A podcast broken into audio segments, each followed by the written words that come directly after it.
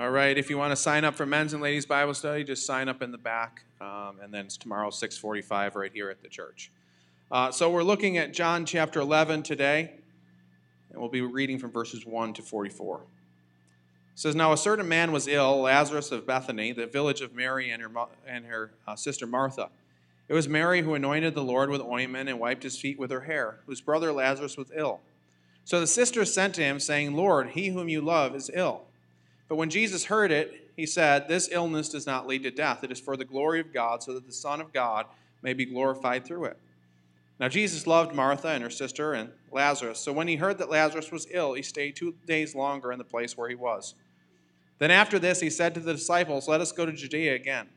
The disciples said to him, Rabbi, the Jews were just now seeking to stone you, and are you going there again?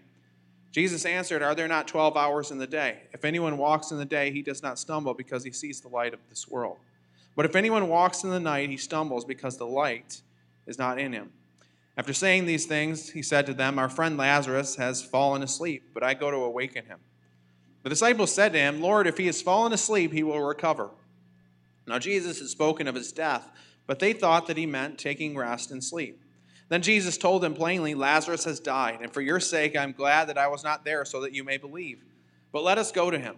So Thomas, called the twin, said to his fellow disciples, Let us also go that we may die with him. Now, when Jesus came, he found that Lazarus had already been in the tomb for four days. Bethany was near Jerusalem, about two miles off, and many of the Jews had come to Martha and Mary to console them concerning their brother. So when Martha heard that Jesus was coming, she went and met him, but Mary remained seated in the house. Martha said to Jesus, Lord, if you had been here, my brother would not have died. But even now I know that whatever you ask from God, God will give you. Jesus said to her, Your brother will rise again. Martha said to him, I know that he will rise again in the resurrection on the last day. Jesus said to her, I am the resurrection and the life. Whoever believes in me, though he die, yet shall he live. And everyone who lives and believes in me shall never die. Do you believe this? She had said to him, Yes, Lord. I believe that you are the Christ, the Son of God, who's coming into the world. When she had said this, she went and called her sister Mary, saying in private, The teacher is here and is calling for you. And when she heard it, she rose quickly and went to him. Now Jesus had not yet come into the village, but was still in the place where Martha had met him. When the Jews who were with her in the house, consoling her, saw Mary rise quickly and go out, they followed her, supposing that she was going to the tomb to weep there. Now, when Mary came to where Jesus was and saw him, she fell at his feet, saying to him, Lord, if you had been here, my brother would not have died. When Jesus saw her weeping, and the Jews who had come with her also weeping, he was deeply moved in spirit and greatly troubled. And he said, Where have you laid him? They said to him, Lord, come and see. Jesus wept. So the Jews said, See how he loved him. But some of them said, Could not he who opened the eyes of the blind man also have kept this man from dying? Then Jesus, deeply moved again, came to the tomb. It was a cave, and a stone was against it. Jesus said, Take away the stone. Martha, the sister of the dead man, said to him, Lord, by this time there will be an odor, for he has been dead four days. Jesus said to her, Did I not tell you that if you believed, you would see the glory of God? So they took away the stone, and Jesus lifted up his eyes and said, Father, I thank you that you have heard me. I knew that you always hear me, but I said this on account of the people standing around, that they may believe that you sent me. When he had said these things, he cried out with a loud voice, Lazarus, come out. The man who had died came out, his hands and feet bound with linen strips, and his face wrapped with a cloth. Jesus said to them, Unbind him and let him go. Well, uh, sometimes I think I get a little bit too competitive when I'm playing board games, and my wife can attest to this. Um, and I have trouble with certain games, and certain games that kind of have arbitrary rules. Uh, like one that I have trouble with is categories. Uh, if you haven't played Scattergories, it's a pretty simple game. There's a dice that has all the letters of the alphabet on it. You roll the dice, and then there's different categories, and depending on uh, the categories, you have to think of a word that starts with whatever letter is rolled for that category. For example, so say you roll a B, uh, then the category might be things you eat. So you might write down bread, or bacon, or beets, or broccoli. Uh, you might, if the category might be things that are found in the water, and you might write down boat or barnacles or something like that. But inevitably, every time I play, there's one person that kind of stretches the rules of what's acceptable.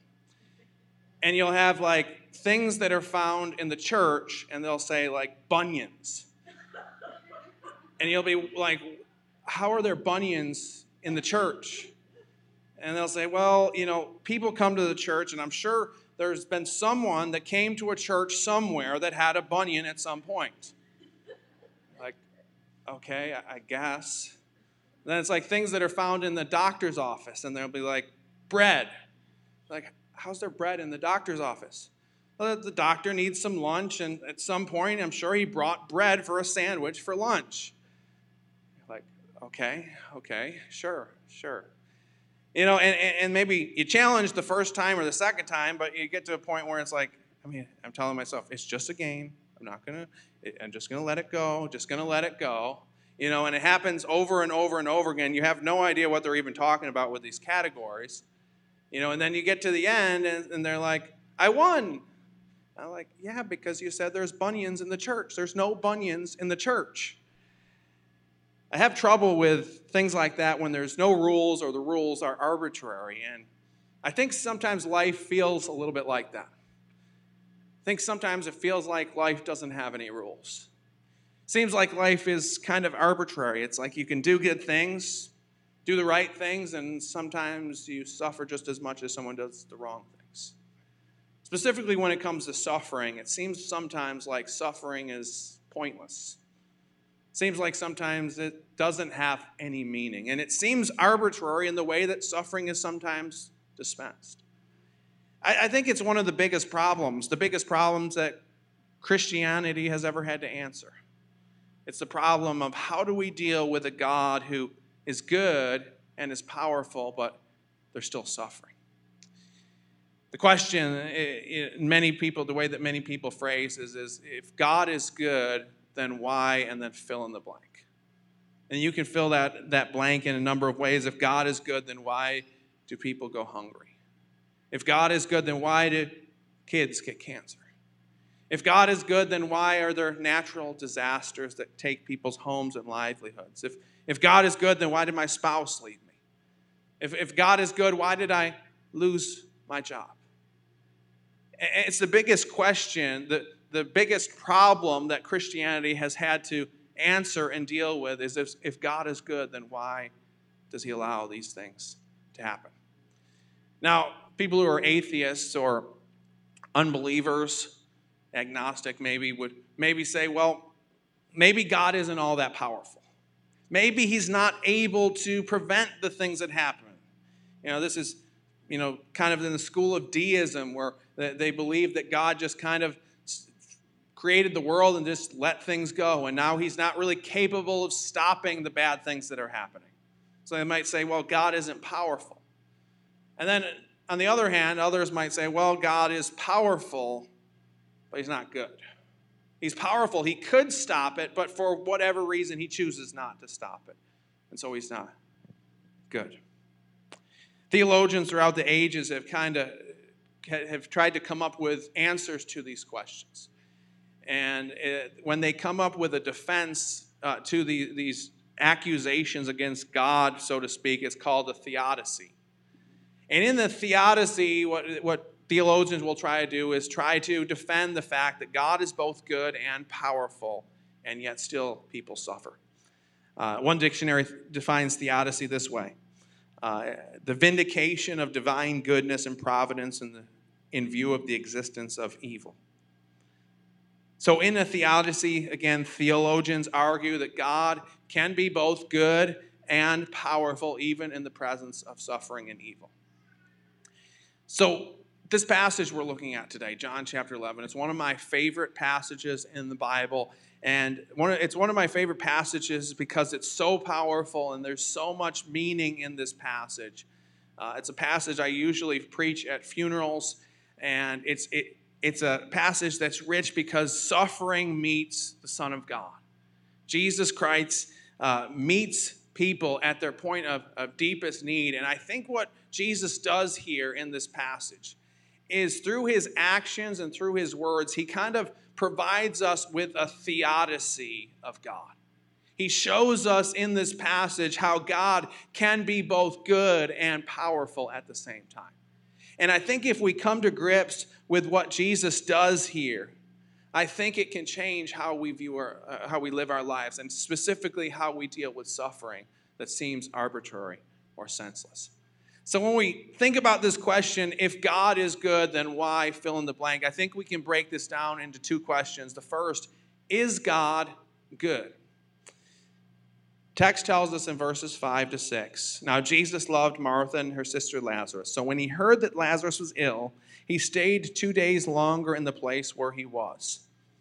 Now, on the surface, what Jesus does here is at best indifferent and callous, and at worst hateful.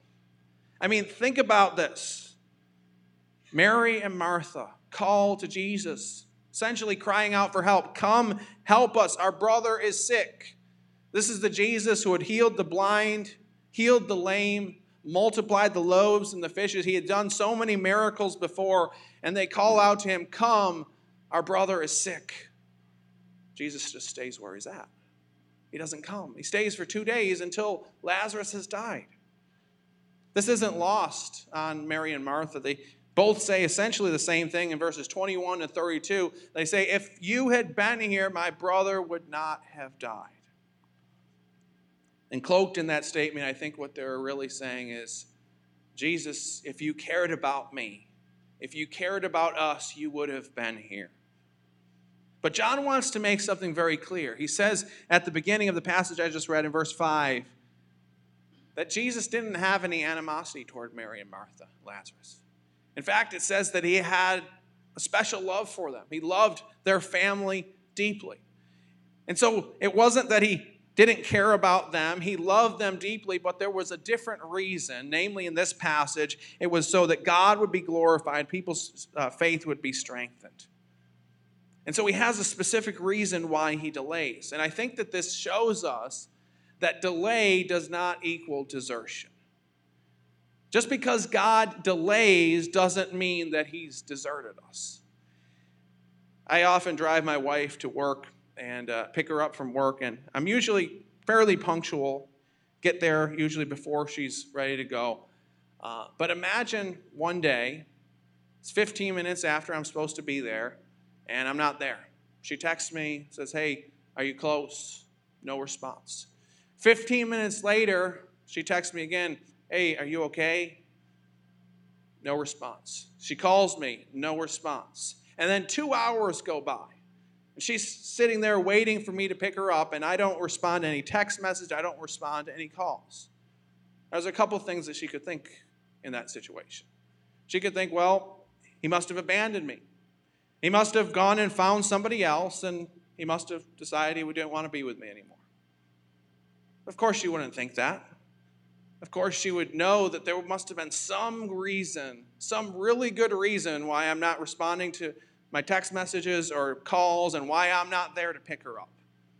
Probably, of course, be worried that something happened.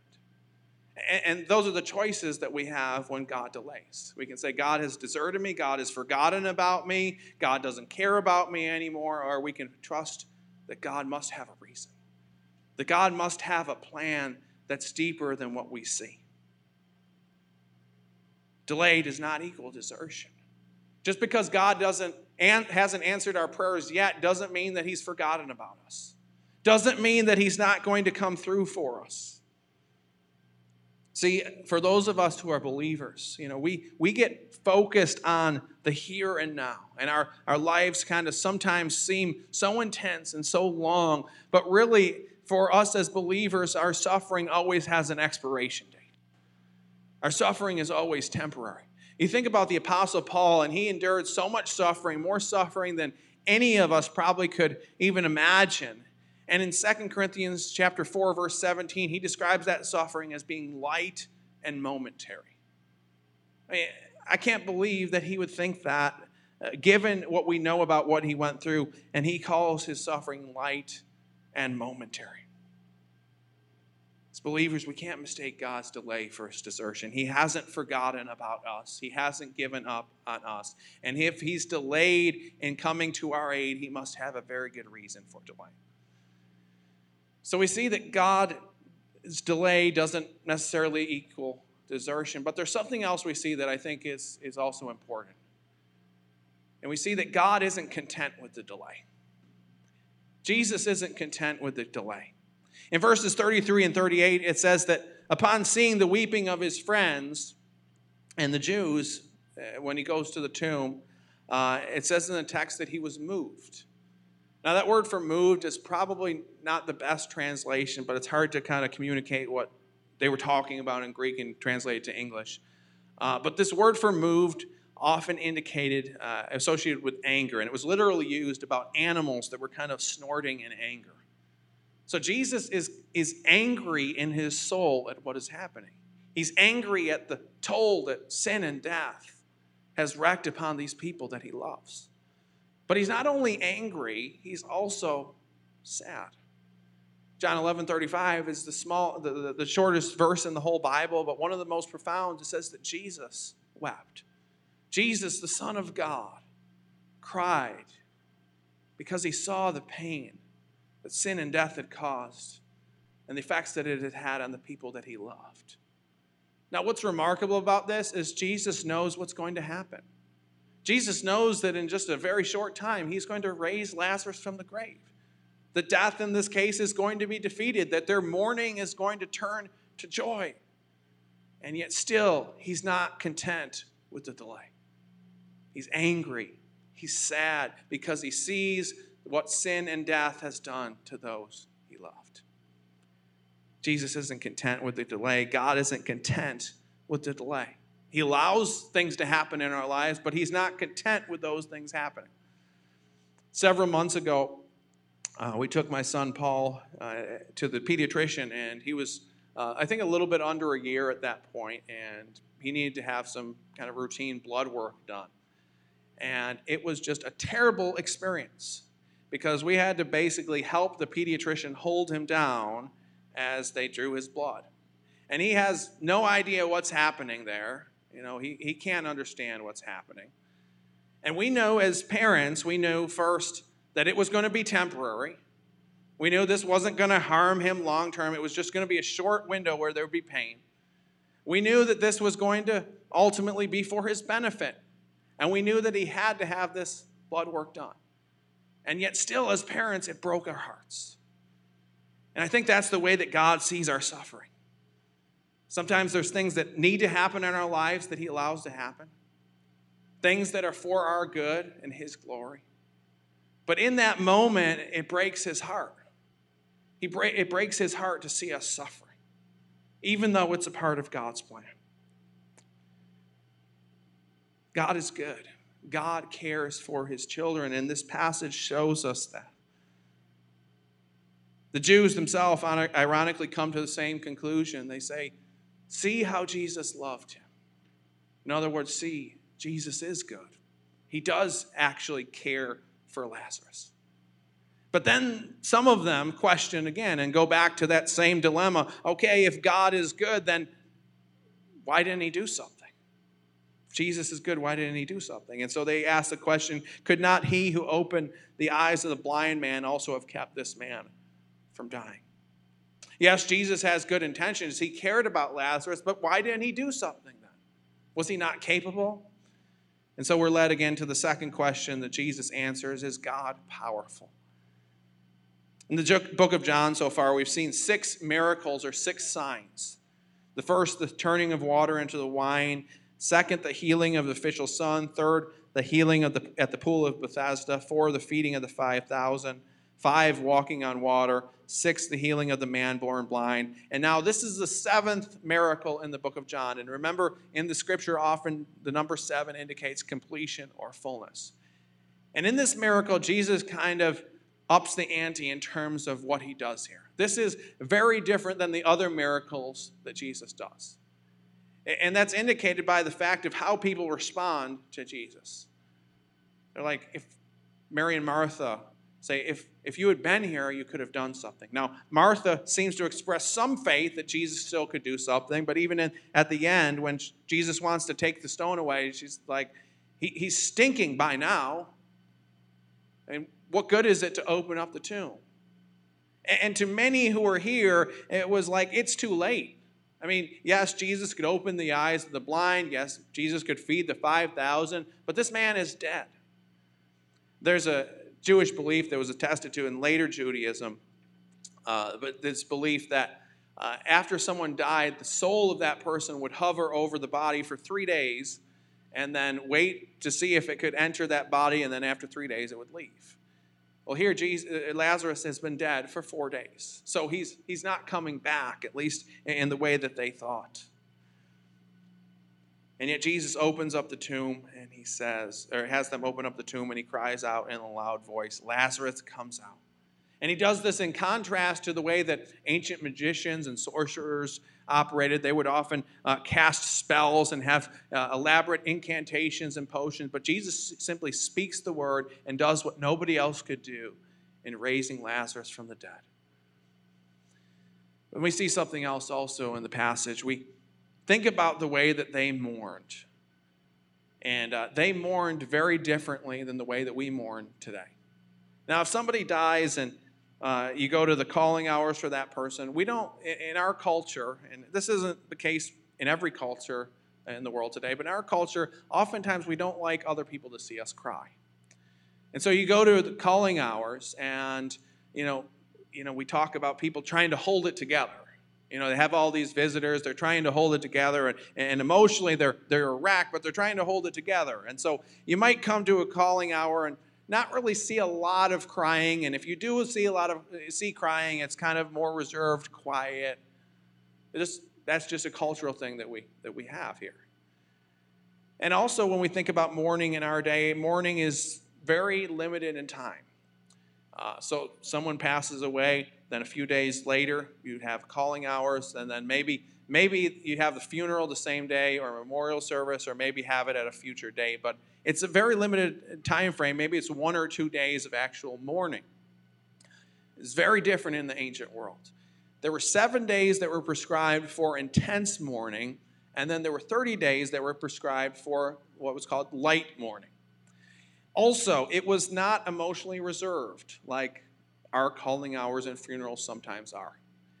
In fact, uh, poor families were often even expected to hire two flute players and one professional wailing woman to come to the, the funerals.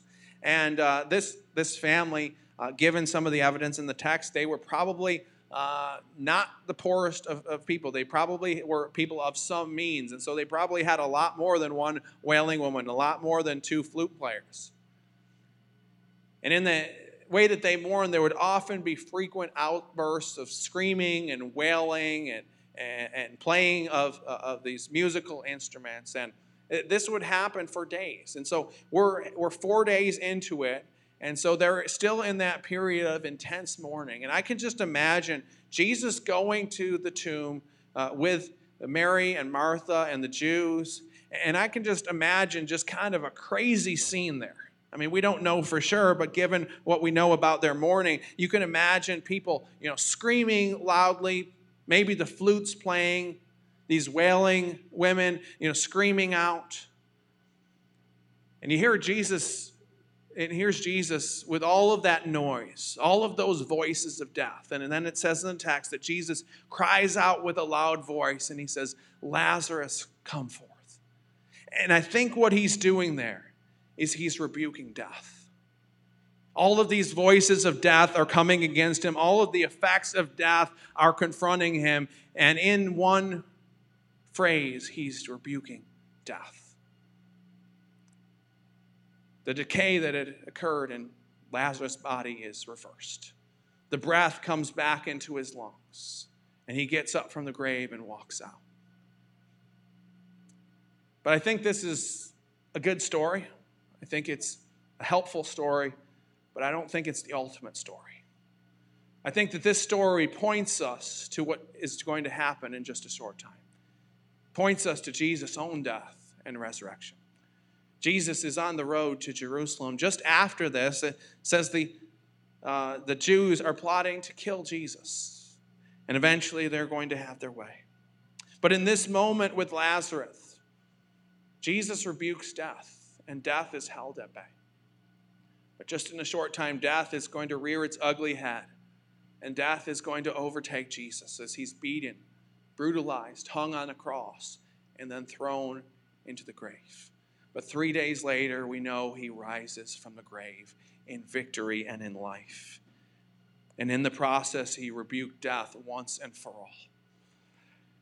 The book of Hebrews says this Since therefore the children share in flesh and blood, he himself likewise partook of the same things, that through death he might destroy the one who has the power of death, that is the devil, and deliver uh, all those who, through fear of death, were subject to lifelong slavery. The, the resurrection changes everything because it means that as believers, we no longer have an expiration date. It means as believers, we no longer have to live just for this life, we're living for the next. And that's why this passage is so powerful, especially in the midst of suffering, especially in the midst of loss. Jesus says, or, or uh, 1 Corinthians chapter 15 says this Jesus says, Whoever believes in me, Though he die, yet shall he live. Death no longer had to be viewed as an ending point, as a transition. Then in 1 Corinthians chapter 15, that was from John chapter 11, it says this For this perishable body put on, must put on the imperishable and this mortal body must put on immortality. When the perishable body puts on the imperishable, and the mortal puts on immortality, then shall come to pass the saying that is written Death is swallowed up in victory. O death, where is your victory? O death, where is your sting? The sting of death is sin, and the power of sin is the law. But thanks be to God who gives us the victory through our Lord Jesus Christ. The resurrection changes everything. We no longer have an expiration date we can live in the hope of eternal life. The resurrection shows us that God is powerful. J.R.R. Tolkien uh, talked about this idea of what he called a eucatastrophe. And when he's talking about a eucatastrophe, he's talking about an EU catastrophe. And he, he gets that word from the word euangelion, which means good news, and talks about the good catastrophe or the joyful catastrophe.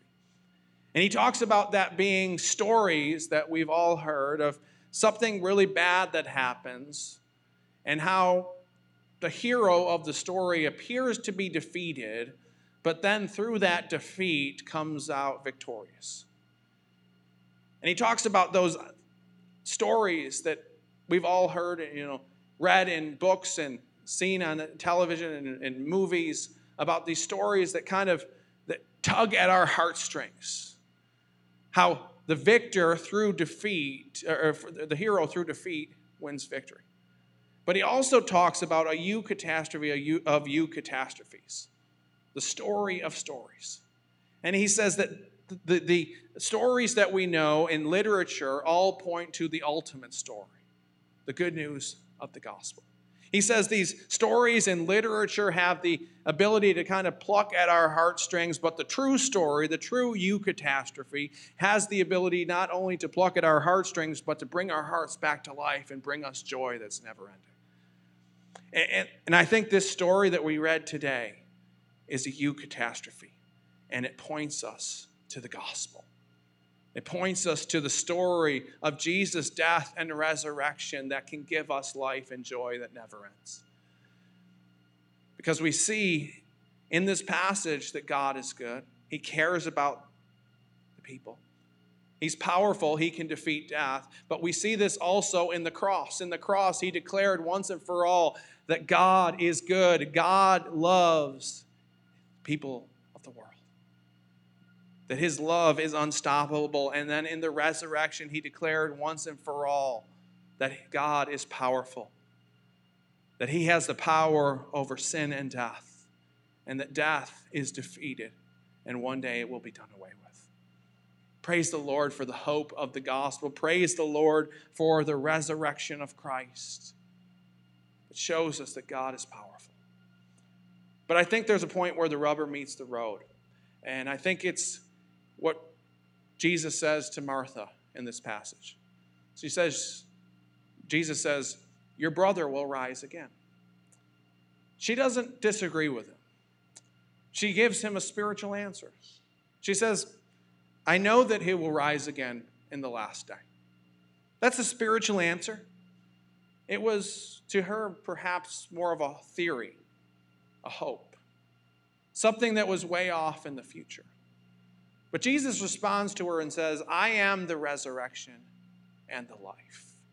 I think what he wants to communicate to her is I'm the resurrection and the life in the future, but I'm also the resurrection and the life now. I'm good and I'm powerful in the future, but I'm also good and I'm also powerful right here, right now. And, I think as Christians, sometimes what we do is we think about the, the power of Christ, the goodness of Christ, we think about as the future. And we all rejoice in the hope that we have of, of one day when we die being raised to new life. And that's something we hope in. But let's not forget that God is good and God is powerful in our lives today. We can experience the resurrection in the life today in our own lives. What does that mean for us? It means that we can trust in the fact that God is good. There's nothing in our lives that's outside of the purview of what God has allowed. Doesn't mean that God enjoys everything that's happening. There's some things in our life that are tough, maybe break God's heart, maybe even cause God to be angry. But God wouldn't allow them to happen in our life if they weren't for our good, for His glory. So we can hold on to the fact that God is good. We can also hold on to the fact that God is powerful. There's nothing in our lives that's too great for our God. He's the God who spoke the worlds into existence, the God who calls dead men and women to life. There's nothing that's too great for our God. There's nothing that's too big for Him. And we can hold on to that as we're facing difficulties in this life. The resurrection changes everything. In his book, The Pleasures of God, uh, John Piper uh, shares a story from, the episode, from uh, George Mueller's life. George Mueller uh, was uh, someone who founded a number of orphanages in England, and uh, there's a number of books that have been written about him, and he has an incredible story about how he just kind of relied on God to provide for his every need as he was serving children in England. Um, but it was it was February 6, 1870, and George Mueller's wife Mary died of rheumatic fever. They had been married for 39 years, and remarkably, he worked up the strength to be able to preach his uh, her funeral sermon. And he chose for that occasion to preach on Psalm 119, verse 68. It says, You are good and do good. These three points were these. Number one, the Lord was good and did good in giving her to me. Number two, the Lord was good and did good, and so leaving her to me. Three, the Lord was good and did good in taking her from me. Under the third point, he recounts how he prayed for her during her illness. He said, Yes, my father, the times of my darling wife are in thy hands. Thou wilt do what's very best for her and for me, whether life or death, if it may be raised up yet again, my precious wife. Thou art able to do it, though she was so ill. But howsoever thou dealest with me, only help me to continue to be perfectly satisfied with thy holy will. The mark in the midst of the darkest moments of this man's life, he was able to hold on to two things God is good, and God is powerful. Are we able to do the same thing? Jesus again says to Martha, I am the resurrection and the life. Whoever believes in me, though he die, yet shall he live. And everyone who lives and believes in me shall never die. And then he asks her in a very important question Do you believe this? And I think that's the question I'd like us for to consider today. Do you believe this? Do I believe this? Do we believe not just in the resurrection in the future, but do we believe that Jesus is good and Jesus is powerful in our lives today? Let's pray. God, we thank you for this passage of hope. We thank you for the fact that in the midst of life's darkest circumstances, you showed up on the scene showing that you are good, that you care for your children, and that you're also powerful, that you're able to speak the word and dead men and women come back to life. Lord, I don't know what everyone is going through today people in this room, people listening online, but you do. Lord, in the midst of hardship, in the midst of difficult times, Lord, I pray that we would rely on you and trust in the fact that you are good. That even in those moments of pain, even in moments that maybe break your heart, that you're allowing these things to happen for our good, for your glory. And help us to know, Lord, and to trust in the fact that there's nothing that's too great for you. There's nothing that's outside of your control. There's nothing that catches you by surprise. You have no rival. You have no equal. There's no one who can stop you. Lord, may our hope be in your gospel. May our hope be in your cross and resurrection, where you declared once and for all that you are good, you are powerful. Help us to live in that reality today. In Christ's name I pray. Amen.